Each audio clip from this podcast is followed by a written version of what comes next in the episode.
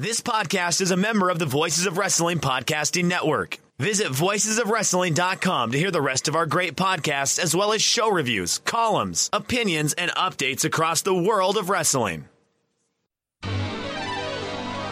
Hello, everybody, and welcome to another edition of WrestleNomics Radio. I'm Brandon Thurston, broadcasting on demand from Buffalo, New York, where today is Sunday, April 18th, 2021. Huge ratings this week. The data scientists at WrestleNomics headquarters have been working tirelessly on a new WrestleNomics O-meter measuring system to measure the normalcy or lack thereof of week to week ratings. That system was broken this week in the first week in the post war era of wrestling TV ratings. Much to everyone's relief, WWE finally put out its proxy statement Nick Khan has been compensated enough money probably to fund a small army. That means we also got an update on WWE ownership. Plus, exciting new revelations from the world of correspondence between World Wrestling Entertainment and the Securities and Exchanges Commission. Just who are WWE's biggest customers? Whoever they are, we now know by year just how much they paid WWE. All that coming up. But first.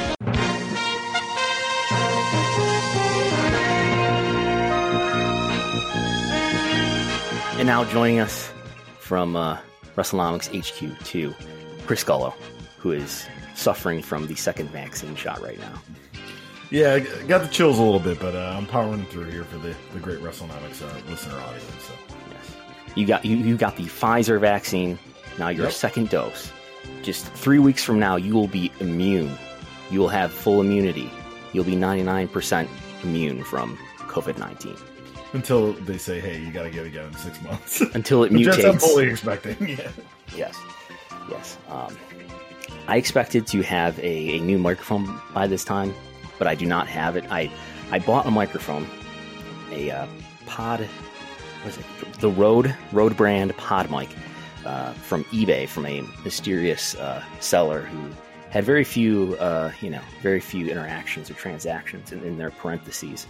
And I, but I figured it would be fine because it was a good price, and I'll, I'll take my chances. I never got it, and that that user is now deleted. That user now does not exist on eBay, so I've had to order that microphone from Amazon. Hopefully, I'll get a refund here from eBay or something. Do you But, happen uh, to buy it through PayPal at all?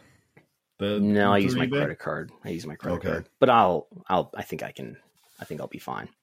Otherwise, uh, re- there's going to be some problems for the WrestleNomics accounting department pretty soon. I've been working on Python. Do you know what Python is? We've discussed this before. I'm uh, building Frankenstein's out of uh, Python script in most of my free time at the moment.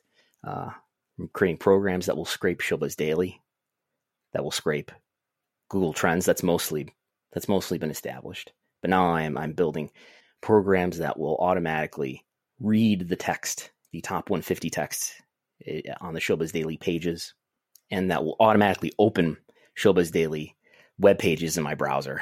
So look out! I have submitted my uh, API application to Twitter. They uh, they sent an email back to me saying they need more information from me. So I don't know what other information they need from me beyond what I already gave them, but uh, we'll see what happens if I will be creating any Twitter bots in the in the near future. We'll see. All right, so you uh, you're ready to kind of talk about the week after WrestleMania here, and it was a pretty eventful week, Brandon. Mhm. Um, we'll get right into it. Something we talked about last week. We were very intrigued on the ratings. How are the ratings going to turn out for uh, the shows that were moving, and just for Raw and SmackDown after WrestleMania? And we'll kind of start with uh, AEW, which might be the darling of the week uh, with their ratings increase. Uh, why don't you get into a little bit of how I believe 1.2 million uh, Yes, total viewers. the the big story in ratings this week: Miz and Mrs. Wipeout, totally overshadowed by by AEW's rating. As you said, 1.2 million viewers, the second highest AEW has ever done for Dynamite on TNT, just short of its debut, which also did 1.2 million viewers, but a little bit more than this one. Um, did a 0.44 in the demo rating of 18 to 49. That comes out to about 570,000 viewers in in that key ad demo. That is not the highest, uh, the second highest in the history of the show. That is only the highest since December 9th, which is that episode after Winter is Coming that did even better than than Winter is Coming. Uh, that had sort of the the advertised uh, interview of Sting for the first time, um, but a really high rating, uh, a lot better than it had been doing in the weeks uh, leading up to this. To the the final weeks of the Wednesday Night War were really uh, NXT getting more and more competitive with uh, with AEW than it than it had been in in the more recent months. So, but this did I, I, don't know what they did last week. They did something like 700 or 800,000 viewers total. Uh, 700, I believe. And, uh, but this episode in 1849 ranked number two on among cable originals. Uh, it beat two NBA games that it was going against on ESPN. That's impressive. Which I've, I've heard Tony Khan is ecstatic about. Uh, it did not beat Challenge, of course, MTV, which ranked number one on cable. And it did not beat The Masked Singer, on Fox, which did an enormous demo number of uh, 1.22. But uh, I was very surprised by this. I was uh, sort of refreshing Showbuzz Daily, of course, on Wednesday or Thursday afternoon, and uh, I was just shocked when I saw this 1.2 million viewer number. I had to, to look a couple times to make sure I didn't make a mistake because I do I do make mistakes sometimes here and, and like read the wrong number in the in the row. I'll just say we knew there was going to be an increase. I was expecting a million. I'm sure maybe that's what you were expecting too.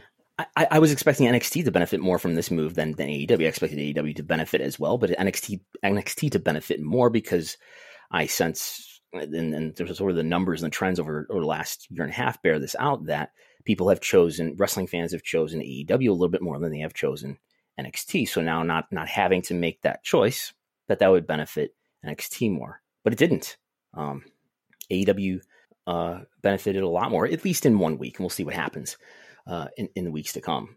But uh, when this number, in the minutes after this number was first realized, I brought this to the attention of of someone in AEW who may or may not have previously hosted this podcast, and he did not believe me that that was the real number. and uh, but uh, I said, "No, Showbuzz will have it in a moment," and and, and they they did. Um, so that, and this is this is Nielsen. This is the number that anybody's going to have access to. Um, although if you're a Nielsen subscriber, you'll have access to a wider variety of, of demos and breakdowns and, and, things of that nature. But uh, yeah, what what do we attribute this to though? Um, you had Mike Tyson. Is it is it WrestleMania 14 here all over again? Did Mike Tyson draw this number? I, I, I kind of doubt it. Um, I, am sure he helped, but he, I don't think he's the lone factor. Um, I've heard a lot of people say, "Hey, look, Chris Jericho did this interview on the WWE Network on WrestleMania weekend with Steve Austin, the, Steve Austin podcast, whatever they call it, uh, which some people have called an, an ad, a two-hour ad on the W Network for AEW. Um, maybe that's a factor too. It was Mania week, so it's maybe sort of a general. Uh, it was you know it's the first episode following WrestleMania, so maybe there's a general increased interest in wrestling overall. Um, but also AEW I don't know if this is reported elsewhere, but AEW did local advertising on USA the night before when NXT was on in some markets. So maybe that's a factor too. Yeah. Um, as far as a, a demo, this is re- really on the high end, but but not so high, uh, uh, so much on the high end as the total viewership was. But we'll see what happens. I guess the, the question is, you know, is how close is this number to where AEW now lives? I expect it will be lower uh, this coming Wednesday when we get the number on Thursday. Um, will be over a million though. I, I guess that's a. I, I remember saying this. I'm so proud of myself though.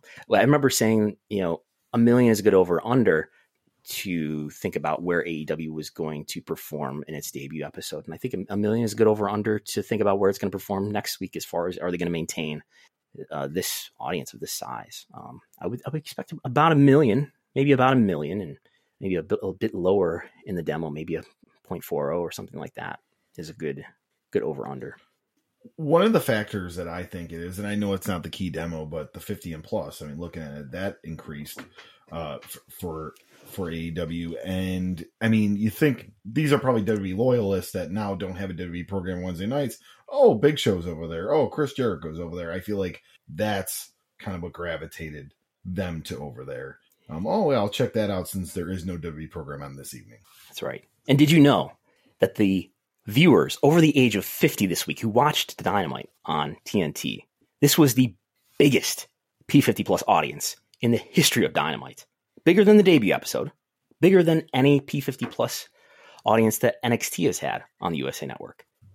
As we may know, as you know, listeners may know, NXT beat AEW. I think in in every week except for one among viewers 50 or over. There are some weeks where we just don't have the, the P50 plus number because they didn't finish in the top 50 for 1849. But in those that we do, I think there's only one instance where AEW beat uh, NXT in P50 plus.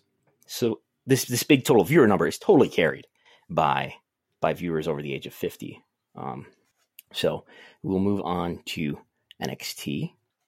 All right, so and uh, NXT first Tuesday night show in a permanent time slot there, and they saw an increase as well. Well, it took a nice increase, but Brandon, from what you're alluding to, you expected even more.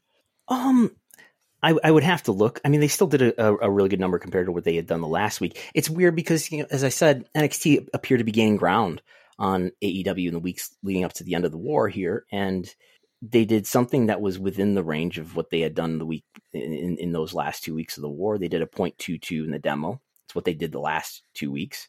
Uh, but they did do, I, I don't know that they even did a, a, higher viewership number. I would have to look. But they did a 0.22 in the demo. That's the same as they did for the, for the takeover. Now, granted, they did the takeover where they had some portion of viewers that we don't know watching on, on Peacock because that takeover episode was on both Peacock and USA Network. Um, but two weeks ago, they did a 0.21 in the demo. Again, they did a 0.22 this week. So almost the same. But then three weeks ago, they, they went all the way down to a 0.14. So uh, what is that? That's like a third. That's thir- a 33% increase over that. And then that 0.14 was more in the neighborhood of what they had been doing in in uh, in the in the last few months of the Wednesday Night War. Um, in in the demo, so I, I really figured that these two programs would be really competitive uh, would be more competitive now in terms of their numbers, not running head to head. But AEW beat NXT in all of the, I think there's eight or nine Showbuzz demos. Uh, AEW was ahead solidly on all of them. By the way, Raw, uh, we'll talk about Raw in a moment, but Raw was ahead of AEW.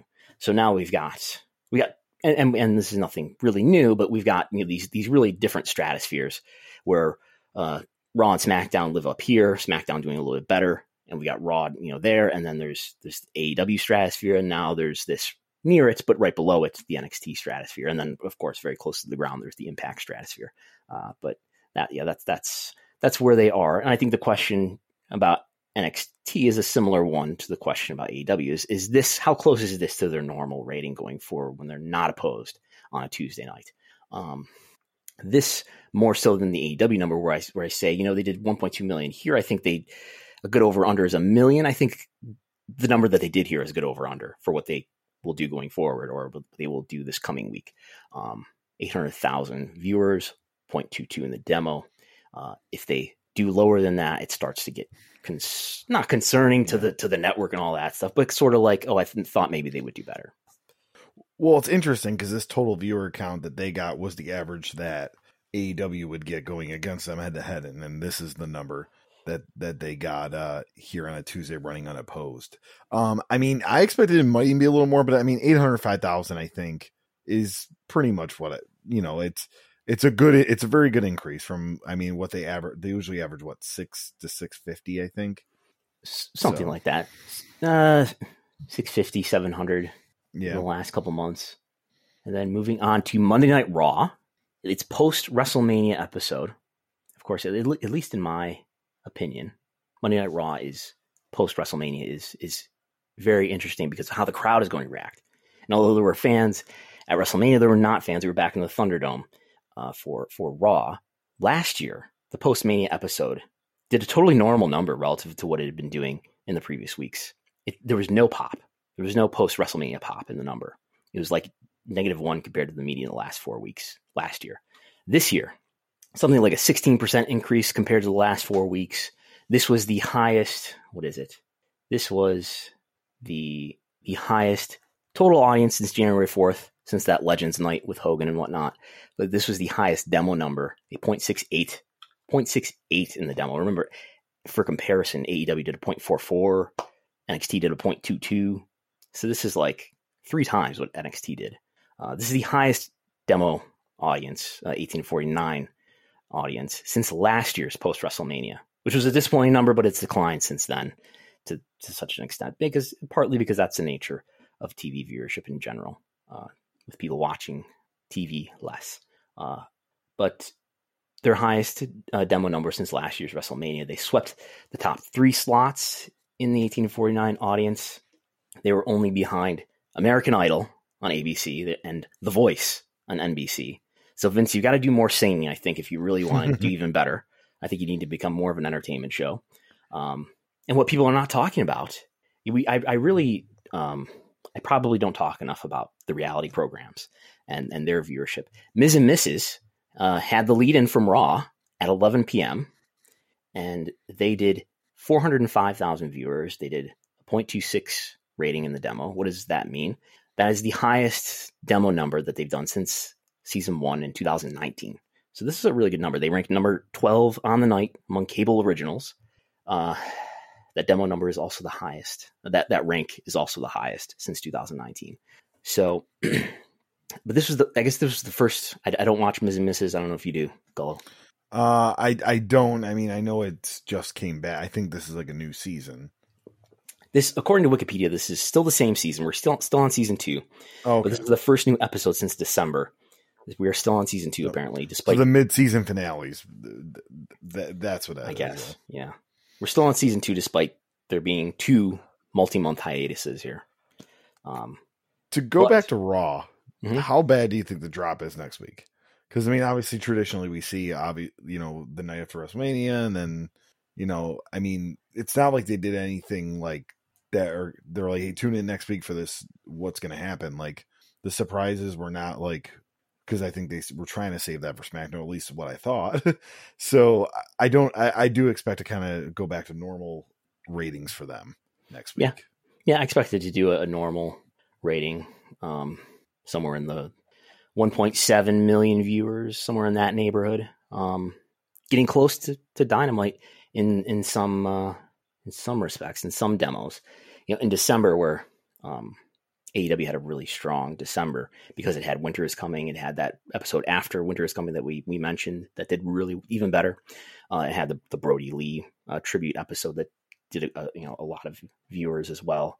Um, in some demos, AEW uh, in the same week was getting really close, and I think in, even on one occasion in 18 to 34, the younger half of the 18 to 39 uh, did better than Raw in one week. So I, it would be really curious to see, and I'm I'm sure it'll be a fun Twitter game to watch uh, in what demos AEW comes the closest, or maybe even edges out Raw uh, in in the weeks to come.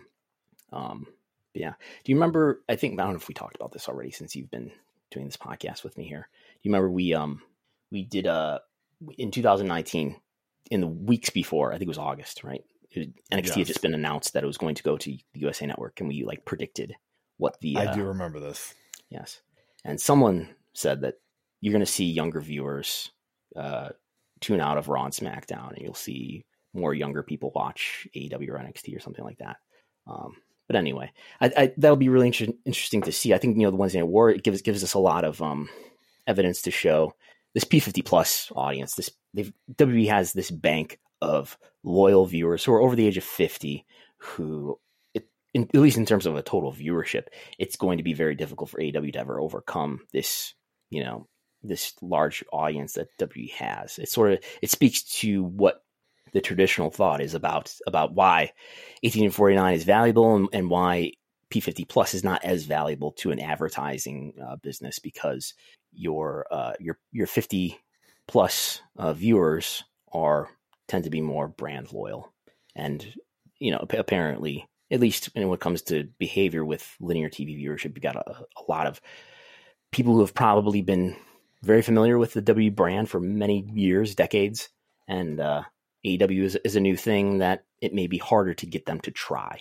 So, but we'll see. Huge, huge P50 plus audience this week. But, uh, you know, I, I, again, AEW doesn't care about P50 plus audience that much because that's, you know, Turner wants them to get those 18 to 49 viewers because that's where the ad money is.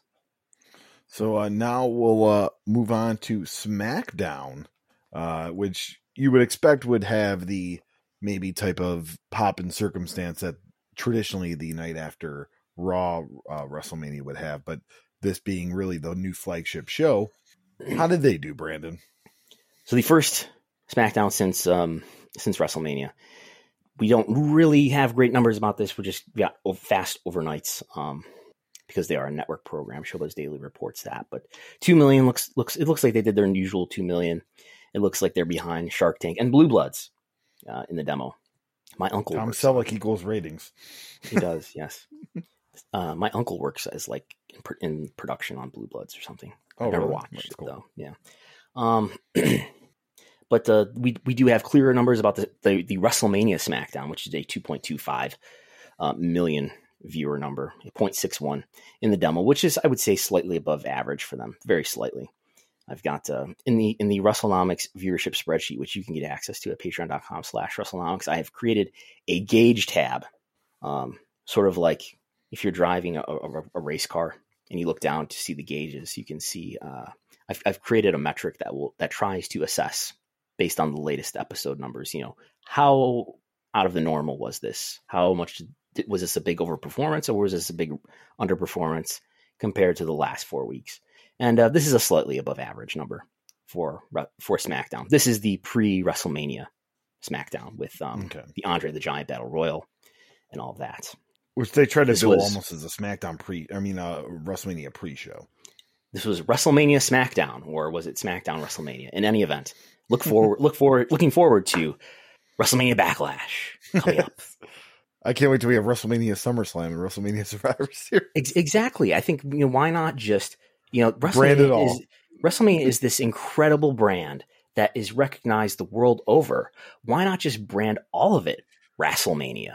Well, it's funny you should say that because uh, I saw a tweet from uh, MLJ, love Emil, and he's like, you know what? He goes, "This is actually perfect because anybody you meet that's not a wrestling fan just thinks every event's WrestleMania," and he's right. Like I, I remember being in a uh, an Uber in uh, New Orleans, and the guy's like, "Oh yeah, man, yeah, we just had WrestleMania two weeks or two months ago, so it's good to have WrestleMania again." I'm like, "No, you didn't. like you had Raw." like I have a great podcast idea that you've just you just sparked in my mind.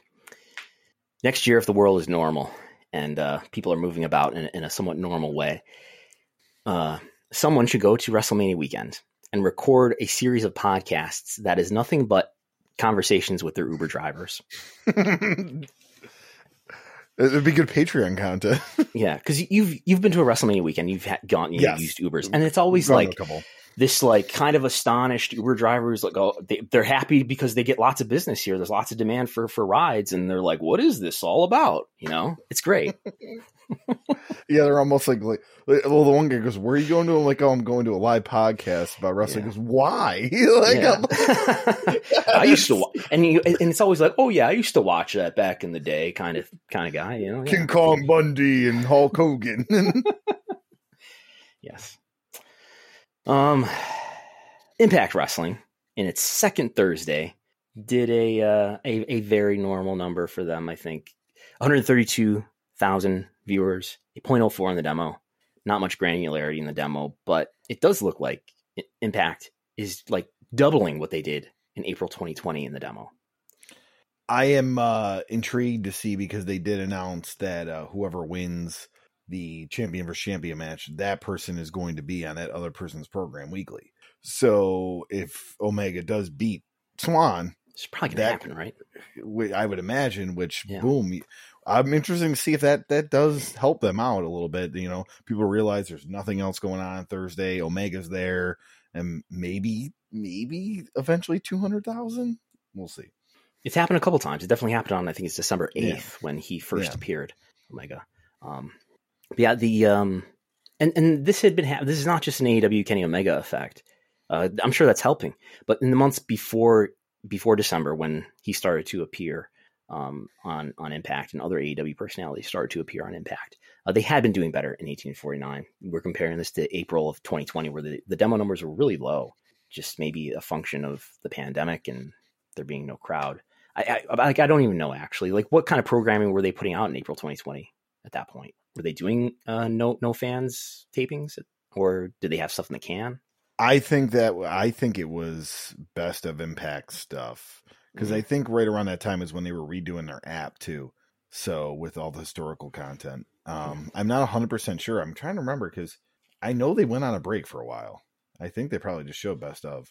But they were like the first, like to have empty arena. Like boom, they were ready in Nashville. I, I don't think it was too much far after everything shut down. Yeah, I, I should look into that. Somebody does the kind of research about ratings that I do. Should probably should probably know that. So, um, all right, so uh, we're we're gonna move on to it. It's it's here, Brandon.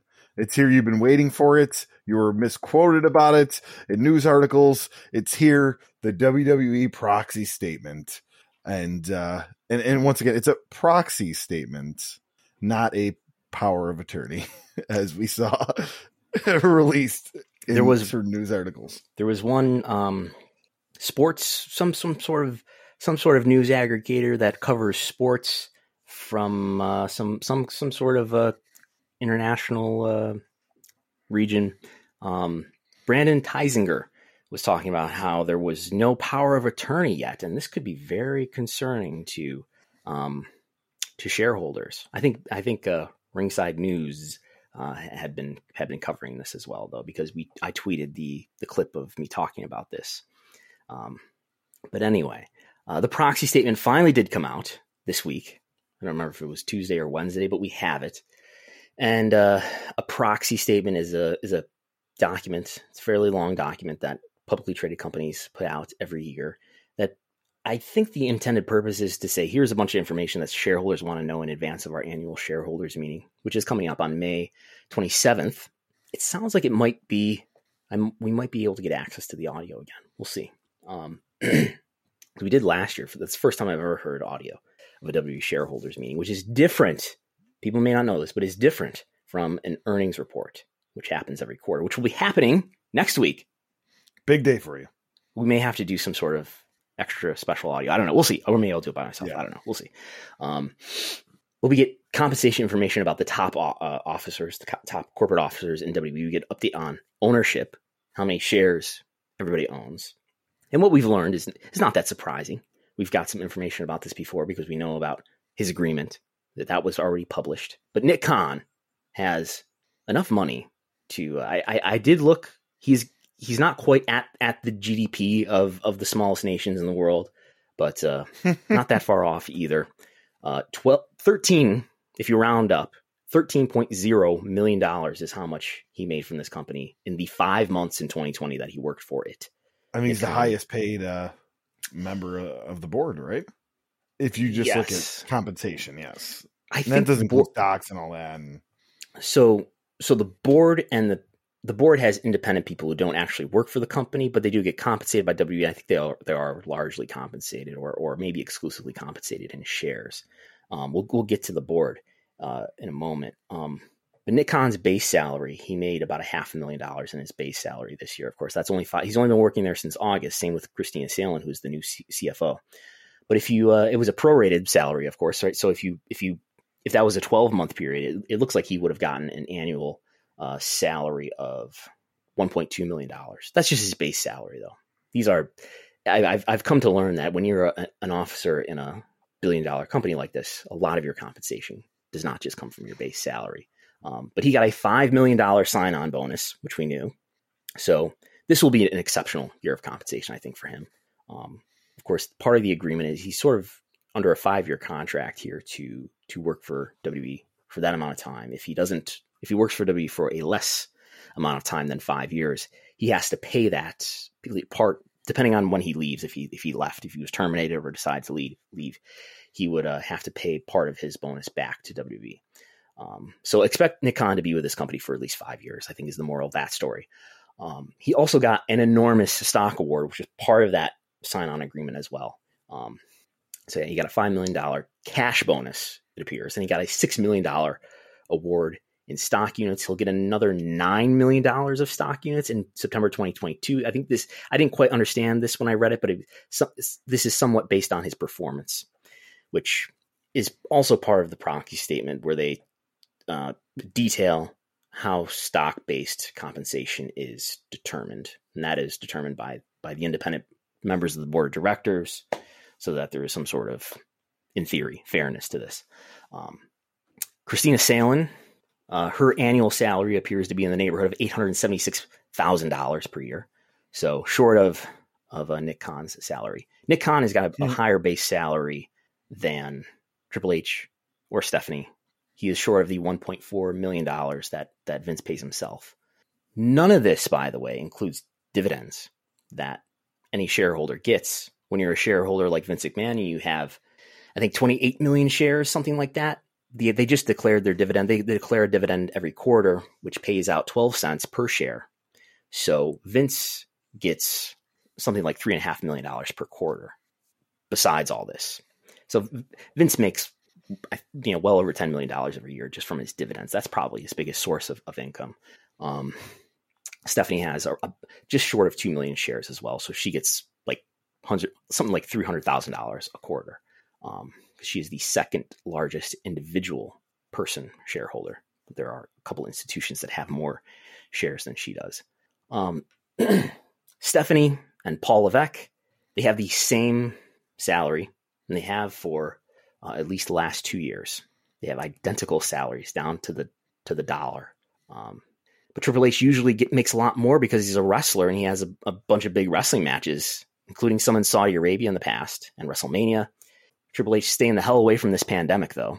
At least, at least as far as having matches in it. He he did work one match Did he in 2020? he re- he, uh, mm, no, yeah, no, no, 2021, yeah, yep, no, yeah. You're talking. right. You're talking about the the Randy. I did think about this. the Randy I, Orton match. and I looked it up. But yeah. The, the Randy Orton match on Raw happened on January 11th, 2021, which I think was sort of an impromptu. Uh, Drew Drew McIntyre's got COVID, so we got to do something in here as a make good. So might not have happened otherwise. I guess is what I'm saying. He could have paid himself a salary for that one time he had to color commentate SmackDown when the pandemic first happened. Oh, I forgot about that. yeah, That's right. was it him and was it him and Phillips? Or was him? And, I almost wonder if they Johnny LaQuasto when it was brief time there he did that. I can't remember who he was with on that, but This is a great segue though, because he makes some sort of inside joke uh, about the speculation that he had been demoted. Remember this? Yeah. yeah, I, I do remember that. And there was uh, news stories Because- everywhere. because the proxy statement had just come out and Brandon Thurston had tweeted about it and said, well, Paul Levesque's got a new title. He's now the executive vice president of global talent and strategy and development, as opposed to like the executive vice president of live events, talent, and creative, which was his previous title. Um, so everybody, well, Meltzer had written that he was demoted. I did not say that he was demoted. Um, I just I disputed that because not because I think Triple H is awesome, but because I don't I don't I don't see that. Um, and I and I said at the time, you know, if we see the proxy statement come out next year and there's somebody else being compensated more generously than he is, and and and we, we don't. Um, now maybe his wrestler pay makes that um, less transparent, but um, in previous years we've seen people like Kevin Dunn on here, uh, but we don't. So I I, I I'm skeptical that there's anybody uh, being compensated a base salary higher than him who is not listed here. So I don't whether whether Vince sees him as having failed to take a bigger bite out of AEW or not, I don't know. That's a different question. But it doesn't look like he's been promoted in any sort of or been demoted in any sort of monetary sense. He's still got an identical salary to, to Stephanie. So Um, and uh, so you saw new. You talked about maybe new names, surprising names. Well, we could talk about the board of directors that have added But- a couple names. there's a, Oh, few more things first. okay, We've we've got um we, we got p- compensation here for Frank Riddick. Won't get into that, but that's he was he was the interim CFO between George Barrios and uh, Kristina Salen. But we've got George Barrios still taking a million dollars from this company. that is right. I saw that severance. yep, he's getting that one million severance, baby. which which probably means that, that Michelle Wilson got got very similar, if not exactly the same amount, um, because they were co-presidents, and I think their I think their severance was identical. Um, I think that was published. So I just thought that was not so, not that surprising when you think about it, but amusing that e- even though he only worked one month for this company in 2020, he still got a million dollars. so uh, that's fun. Um, yeah, Shane McMahon. We always get disclosure about Shane McMahon's pay because he's a fa- he's a family member. Um, he's not an executive. He owns no shares. He's Just a talent, technically. He is just a performer, although yeah, reportedly he is he is working in some capacity as a producer in some cases. Um, he was paid eight hundred and twenty thousand dollars in 2020 for his role as a performer. So uh, he has been listed in in previous years in terms of his ownership, even years after he left the company. Um, but since then, so like since 2014, I don't I don't I don't believe that he's owned any shares. I think he, I think he liquidated everything and probably uh, put it, used it in some in some sense in in his his other business projects. But um, shall we talk about the uh, the board of directors? Yeah, there were some new board of directors that were listed, Brandon. Yeah, so Nick Khan. So the who are who is on the board right now? Um, do you do you have any guesses about who's on the board right now, Gullo? Uh, you know, obviously Vince McMahon, Nick Khan would be the chairman, the board, chairman. Yes. Um, the uh, I believe is Stephanie on the board. She is a board yes. member. Yes. Uh, and then there is like people on the board and some of the new people we talked about that technically like aren't really working for the company, but they're in make, helping make decisions. It seems like. they they are they are independent directors. So I think you are. I don't okay. know if, if, this, if this is law or, or, or, rule, but you have a number of independent directors who I, I think you know they, they they have shares. They're given shares as yeah. at least part, if not all, of their compensation, and they they are part of various committees. So I think they sort of make rules that are intended to be um, you know, in, intended to represent shareholders and not necessarily represent the interests of the executives who may who maybe have conf- otherwise have conflicts of interest. So, um, Triple H, Paul Levesque is also a member of the board of directors. Okay. He's been a member of the board of directors for a few years now. Nick Khan um, will will be elected as a member of the board of directors in, the next shareholders meeting. but uh, Frank Riddick is still a member of the board of directors. He was before his his time as interim CFO, and uh, that's where he came from. Um, other other names: Jeffrey Speed, who is a former uh, executive for Six Flags, Laureen Ong, who is a former executive for the Travel Channel. These people have been board members for a long time. Uh, Stuart. Goldfarb, his name is missing. Uh, he has up to this point been a a member of the board of directors. He is a co-founder and partner of of Melo7 Tech Partners. I don't know what that is, but uh, Manjit Singh has been a, a member of the board of directors for about a year or so. He's a former Sony executive. Alan M. Wexler has been a member of the board of directors for a few years. He is the senior vice president of innovation and growth at, at GM, the auto, auto company. Steve Pamon is a relatively new member of the board of directors. He's been very involved with Beyonce's world. Um, I've, I've, speculated that maybe someday he, he, he's a candidate for being C- CEO of WWE someday or interim CEO. Maybe that's Nick Khan though. Okay, uh, we'll see. um, and Erika Nardini, the CEO of Barstool Sports is is another relatively new member of the board of directors. That does not include. I find that very interesting. Yes. Do you have any thoughts about that? Uh, just I know Barstool Sports has really gotten their hands into wrestling. I mean, they're the they're the only platform that could literally have a wrestling podcast, a premiere, and it just beats most wrestling podcasts in the ratings with like a guy that no one really knew and this and that. Boom, they're they're right in the top five almost every week. So uh, I know Barstool obviously they're looking to get their hands more into wrestling, which I mean it's it's more content. It's it's another audience. So yeah. So she's helping make decisions, whether helping do whatever the board does. So these are people who don't work day to day.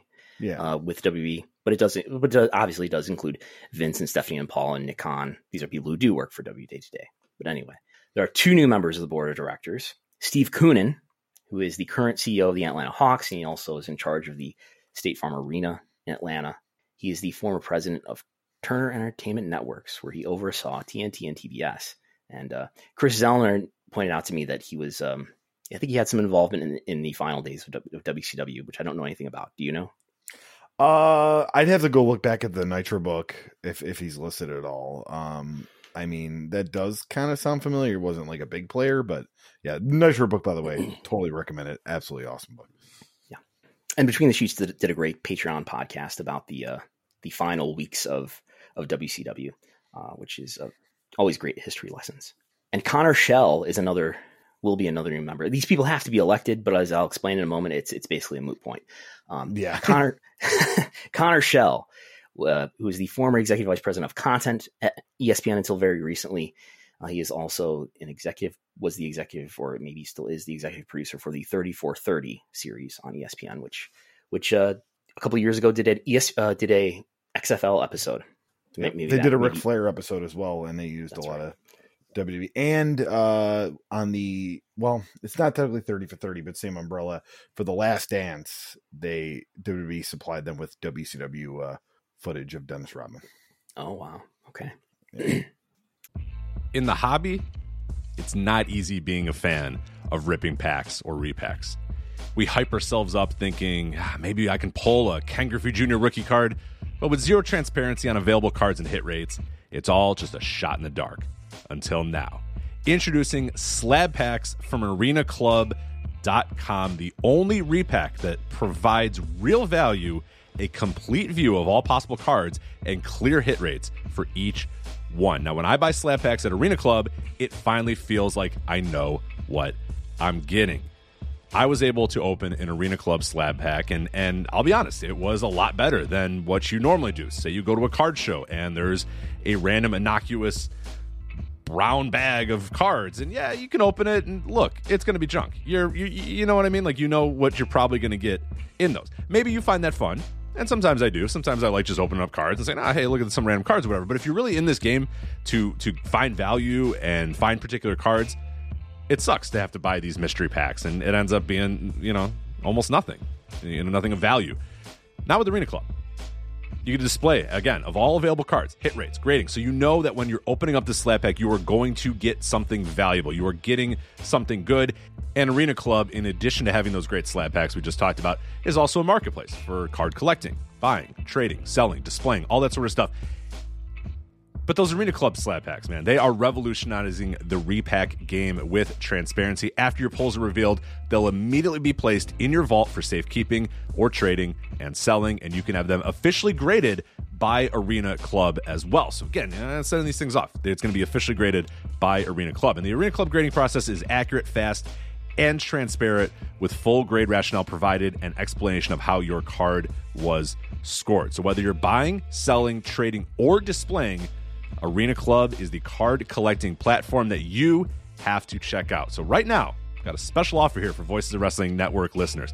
You can get 10% off of your first purchase by going to arenaclub.com slash VOWnet. Again, that's arenaclub.com slash VOWnet. Now, that's a crazy offer. That's 10% off a $400 slab pack. $40 off right there. 10% off your first purchase. No matter what that purchase is, 10% off. Again, that's arenaclub.com slash VOWnet, arenaclub.com slash VOWnet for 10% off your first purchase on Arena Club. And we thank them for sponsoring the Voices of Wrestling Podcast Network. So these these people will be up for election on May 27th. Um, if you are a WWE shareholder, you can vote at that time. Um, however, one man controls 80% of the voting shares. so it's the man that never sleeps. Nick, Nick Khan? No. no. No. Oh, I feel like he gets a little more sleep than Vince McMahon. Probably. Uh, so we also, as part of the proxy statement, get an update on on shareholders who own more than five percent of, of, shares and and uh, any members of the board of directors. So um, Vince McMahon uh, owns about 28 million shares which means he owns about 38% of the shares, which is less than a majority. However, as we've talked about a number of times here on WrestleNomics, Vince McMahon, just like Mark Zuckerberg, is a founder, and their company went public with two classes of shares Class A shares for the common folks, and Class B shares for McMahon's. So, Steph- Stephanie also owns Class B shares. Vince owns Class B shares. Uh, Linda holds a relatively small number of Class B shares. Shane used to have Class B shares before he cashed them out. And that means that Vince McMahon, for every one share that he has, his shares count 10 times as much in terms of voting. Still, still the same value if you were to sell his shares, but he, his shares count 10 times as much. Stephanie's do too. And that means that Vince controls 80% of the voting power making sure he can never be pushed out. He's not having a Ted Turner happen. did, did, is that what happened to Ted, Ted, Turner? When they, yeah, when the merger and everything, and more people gained share control and all that, they they pushed him out. Yeah, yeah. So Vince would have to. I mean, it, it probably depends on who who else owns what, but Vince would have to sell his current balance of shares down to a very small number for for him to not have 50% or 51% of, of voting power. Um, as usual, as always, the other large shareholders besides Steph- Stephanie, as I said, she owns about 3% of the stock, owns about 5% of the voting power. Uh, that Linda owns about 2% of the voting power, about 1% of the stock. Um, those, are the, those are individuals. The largest institutional owner as it has been the case for a number of years now, is Lindsell Train Limited, which is a UK financial institution, um, and then BlackRock and Vanguard, which are mutual yeah. fund companies. Who um, this is probably WWE is probably one of like maybe hundreds of thousands of, of, companies that they probably own. Yeah, uh, Vanguard is a very, very, very diverse portfolio. Yeah, I've seen on that, as well as uh, Cadian Capital Management, which is a, a, name that I always see here that I don't don't know that much about, and, and, and, I think this is a relatively new new one to me. Independent Franchise Partners, I think they are a UK firm as well, but uh, and then the, then there's like the uh, so the, of all the people that we just mentioned, these those people own 78% of the stock. Then there's the, the rest of the world owns 27% of the stock. Again, almost completely made up of financial institutions. And I'm, I'm sure there's a lot of retail investors, some of whom may be listening right now, but it's in the grand scheme of things, it's, it's such a small sliver. Yeah. The WWE stockholders on Robinhood is very minute compared to everything else. Does it show you what, what do you see there? Does it like show you how many people uh, are, are investing? Uh, let me see here because uh, a friend of the show, Jonathan Ash, in, invest on uh, mm. Robin through Robinhood on WWE, and he, he was he was showing me uh, before we even talked. I saw like, yeah, he goes, you really can't vote anybody out out on the out of the board here. like it's pretty much, no. yeah, it's happening. Uh, let's see here. I wonder if you can see anything. Currently going at fifty six dollars and forty nine. That's right. A share. That's right. Um, but I don't. That's not really giving me much. Yeah, it's you know it has the quarter earnings and all that, but doesn't give me much uh, on there. They they they employ 900 people. That's, That's right. Yes. Yeah. yeah. So yeah, pretty pretty basic image. I've been I got caught in the the the Dogecoin uh, uh mania on really? Friday. So yeah, Thursday are you are you a Doge are you a Dogecoin owner? Hey, I'm a Dogecoin owner, but now how much Doge down a little bit. I just bought like a hundred bucks, but now I'm now I'm, now it's worth eighty four dollars. So, but I'm gonna stay, and I'm hoping it goes back up. Uh, I've been talking regularly with another friend of the show, Kevin Bennett, about it, and we think it's wow. it's gonna hit a dollar eventually. Is Kevin Bennett into the Dogecoin? Yes, he is. Yes. Wow. Yeah. Which is an independent wrestler and rapper, producer, Kevin Bennett, and Dogecoin investor, and Dogecoin investor, Dogecoin Moogle, the remix. Anyway, um that's all for the proxy, I think. All right, and then uh, you did have on here of some uh, SEC correspondence uh, for WWE. Yes, that's, that's my favorite topic in the world of correspondence. This actually had been out there for a number of months, but I just came across it the other day, and uh, it totally uh, upset my sleep cycle. Actually, what upset my sleep cycle is is our taping, our post WrestleMania uh, recording, and, and which which had me up until like two in the morning editing. Um, let's never do that again. Let's never let's never record that late again. um, no, yeah. But so I, I, I, after the proxy statement came out, I was I browsing through W's SEC filings for some reason, and I came across oh yeah, there's every now and then you get this correspondence here where apparently they have to publish certain correspondence that they have with the Securities and Exchanges Commission. And uh, one of my favorite wrestling personalities, wrestling related personalities, is is Mr. Lin Shank from the SEC, who corresponds with uh, various people at WWE, including former, now former senior vice president uh, Mark Cowell, um, where he where he wrote to uh, to WWE that WWE has a in their annual report they they uh, where they break down geographic information and break down some information about their overall revenues. Uh, they wrote that in in the paragraph below one of these tables, they said, "All right, we have two this was their 2019 annual report. So not the most recent one, but the one before that. Uh, something like over 100 pages of, of information in this. But uh, one of the paragraphs reads you know, there were two c- customers with revenues that individually in, ex- in excess of 10% of total net revenues there. So they, they have two customers that are giving WWE more than 10% of their revenues. Um, and, that, and, that's all the information that they disclosed about that. That oh, they also mentioned that they were primarily getting those revenues in the media segment. W has three segments: the uh, media segment, live event segment, and consumer product segment. And uh, in June of this year, but in June of, of last year, yeah, obviously, because June hasn't happened yet this year. June seventeenth, twenty twenty. Um, there was this correspondence. The original letter was written in January of, of 2019. Anyway, what they they told WWE, hey, look, in this paragraph where you mentioned that you've got two customers that are contributing to more than 10% of your your net revenues, you've got to tell us who those well, they don't have to tell us who those people are, but you have to tell us how much how much revenue they're contributing. Not just that not just this general, yeah, they're giving us 10, more than 10%. So Mark Cowell, who who at the time, I think he's now left WWE, but at the time was the senior vice president of of uh, of something financial related, uh, wrote to to uh, the SEC. Okay, we'll uh, we'll we'll do, we'll do this, and here's an example of how it will look in the future. Um, based on you know, here's an example of what it would have looked like in our annual report had we written it as you as you wanted us to. So they write net revenues uh, for these two customers that are giving us an excess of 10% of our, of our total revenue in 2019 were approximately 207,000. It's actually these are already in thousands, so this is really millions. Uh, were approximately 207 million dollars and 210 million dollars, respectively. Uh, in 2018, uh, were approximately 176 million dollars and 110 million dollars, respectively. And during the year 2017, we just had one customer uh, that was giving us an excess of 10% of our revenue, and that customer gave us 155 million dollars. So that is, I've not not come across this information before saw this on like Wednesday night. I was up all night, like fascinated, doing spreadsheets. The next day, I have now, I thought I was going to maybe do a video about this. Maybe I still will. I have now made a 44 page PowerPoint about this. Okay. but anyway, who do you think these two customers are?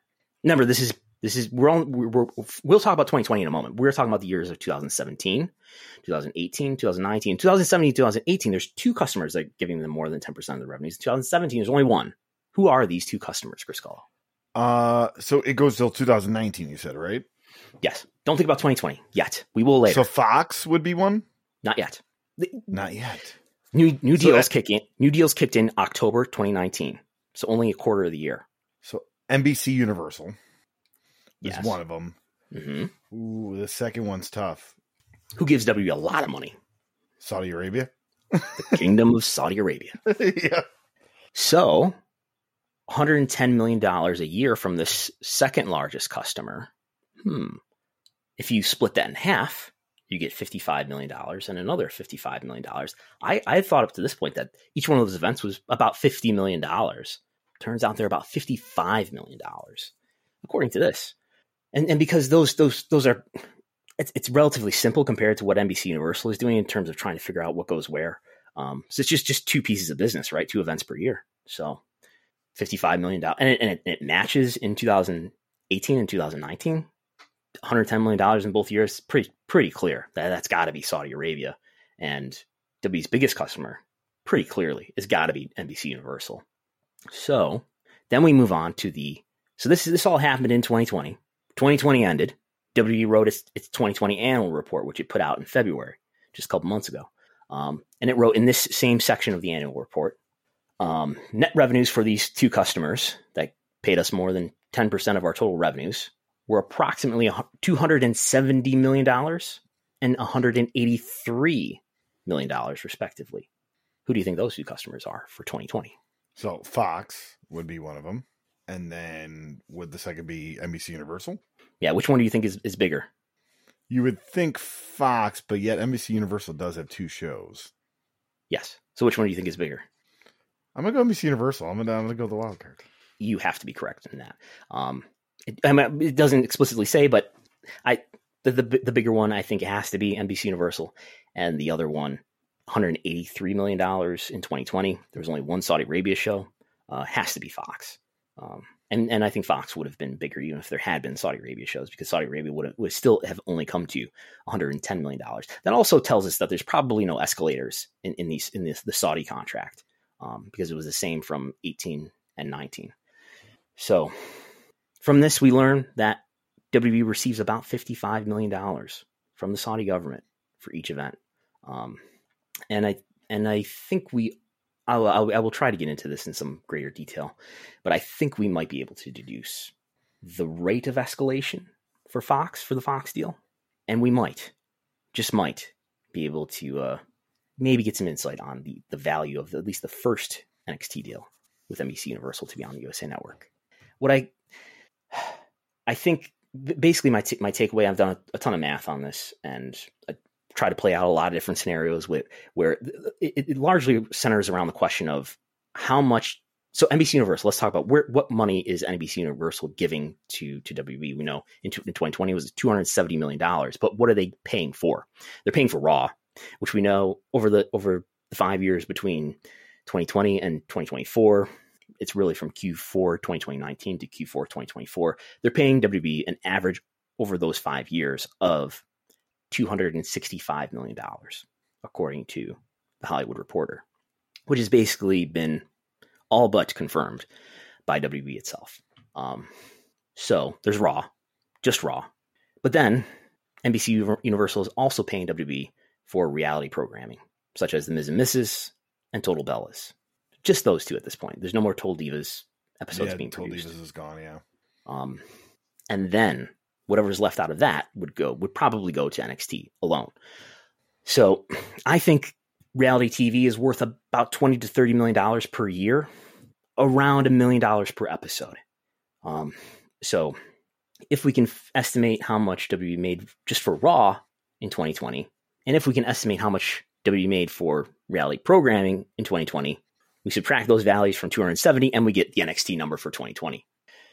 Um, it still depends on the rate of escalation for the Raw contract. It depends on whether there were any changes in, in the compensation for for the reality programs, which we, which we have no real facts about anyway. Um, but but I, I, find it I find the, the scenarios where NXT makes like forty or fifty million dollars a year to be less plausible than the scenarios in which it makes like maybe twenty million dollars a year, or maybe maybe even a little less than that. So I will try to to maybe make a video or an article or something in, the in the like this week that explains this in some sort of digestible terms. But uh, it looks like to me, in my judgment and opinion, that NXT is at least its first deal. We have no idea whether the, the new deal. Uh, we can talk about more about that in a moment, though. Whether the new deal was an increase, a decrease, or a, or a, the same value. Um, but we know AEW's worth forty three and a half, roughly million dollars a year. So this would put NXT at about half of that, for what it's worth.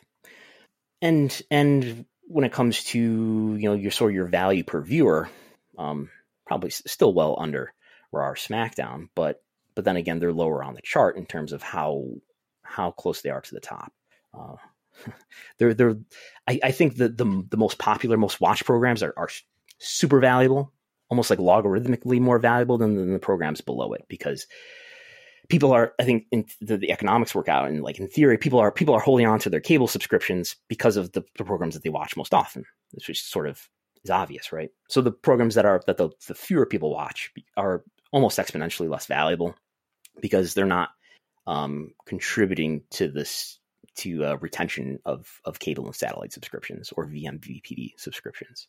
So so I so, so I think like the the lower you are on the chart, you get way more valuable, not just not just um in a in a linear sense more valuable, if that makes sense. All right. So with that, I do have one more question for you before we mm. wrap up, Brandon. Uh, mm-hmm. And and those you who listen to WrestleNomics or follow the WrestleNomics Twitter or follow Brandon, you know that WWE has had a, that had a very very very good quarter one and are looking to have a very very good quarter two and the rumors, the rumblings, the reports were uh, the 10 people that were released this week and the mass roster cuts on April 15th, which is the same date that happened last year. They were That's told right. it was due to budget cuts. what are your the, thoughts, the, Brandon? The timing would tell you that there's something to that um, because it was at the same time last year. So maybe there's some sort of recurring calendar issue where they're trying to meet a certain amount of you know they're trying to lower their expenses ahead of something.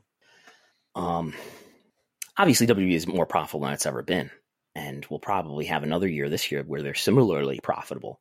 Um, they're more profitable today than they were in the Attitude Era, even if you adjust for inflation. Um, but I, I, could see, uh, you know, somebody telling talent relations, okay, we got to we got to cut our expenses under under this under this benchmark here. And so John Laurinaitis or whomever sat down and said, "Okay, we got to cut some people. Or, or, who can we most afford to, to, get to get rid of?" So that's what they did. Um, So yeah, I don't know. It, Samoa Joe was maybe uh, you know Samoa Joe was probably the biggest name here, and it was pro- I would guess because he's the biggest name here, was probably the most highly compensated am- among the ones who were cut. But uh, yeah, it was probably just a matter of trying to to to get under a certain number. It's not it's not as if obviously WWE is, is needs to to cut costs to stay profitable, but Yeah. they want to. But you want to uh, run a lean company. Um, I think this is different than last year in terms of being able to make a moral judgment. Like last year, it, there was far more uncertainty, and last year it was not just talent that was cut. Right? No, People, it's the, producers. the the media, the wrestling media world, uh, focuses on the wrestlers because those are the names that you recognize. Those are the personalities that you see on TV. But they cut and furloughed a ton of employees as well. So there was a lot of that that happening, which I think is it's one thing to cut talent who are already making six figures or or a lot more. It's another thing to cut employees who are more like everyday people in the middle of a pandemic where there's vast uncertainty in a year where you're going to be your most profitable ever. I think it's different now in that where we've been with this pandemic for about a year. The economy has not completely fallen fallen apart, although there is still increased unemployment. But uh, yeah, it's and it, and there's apparently no employees cut, although we're not that far removed from employees having their uh, their bonuses cut. But they did get some some stock awards, which have now vested. Oh my God, what was that? Uh, it's just uh, one of my shelves. It's fine.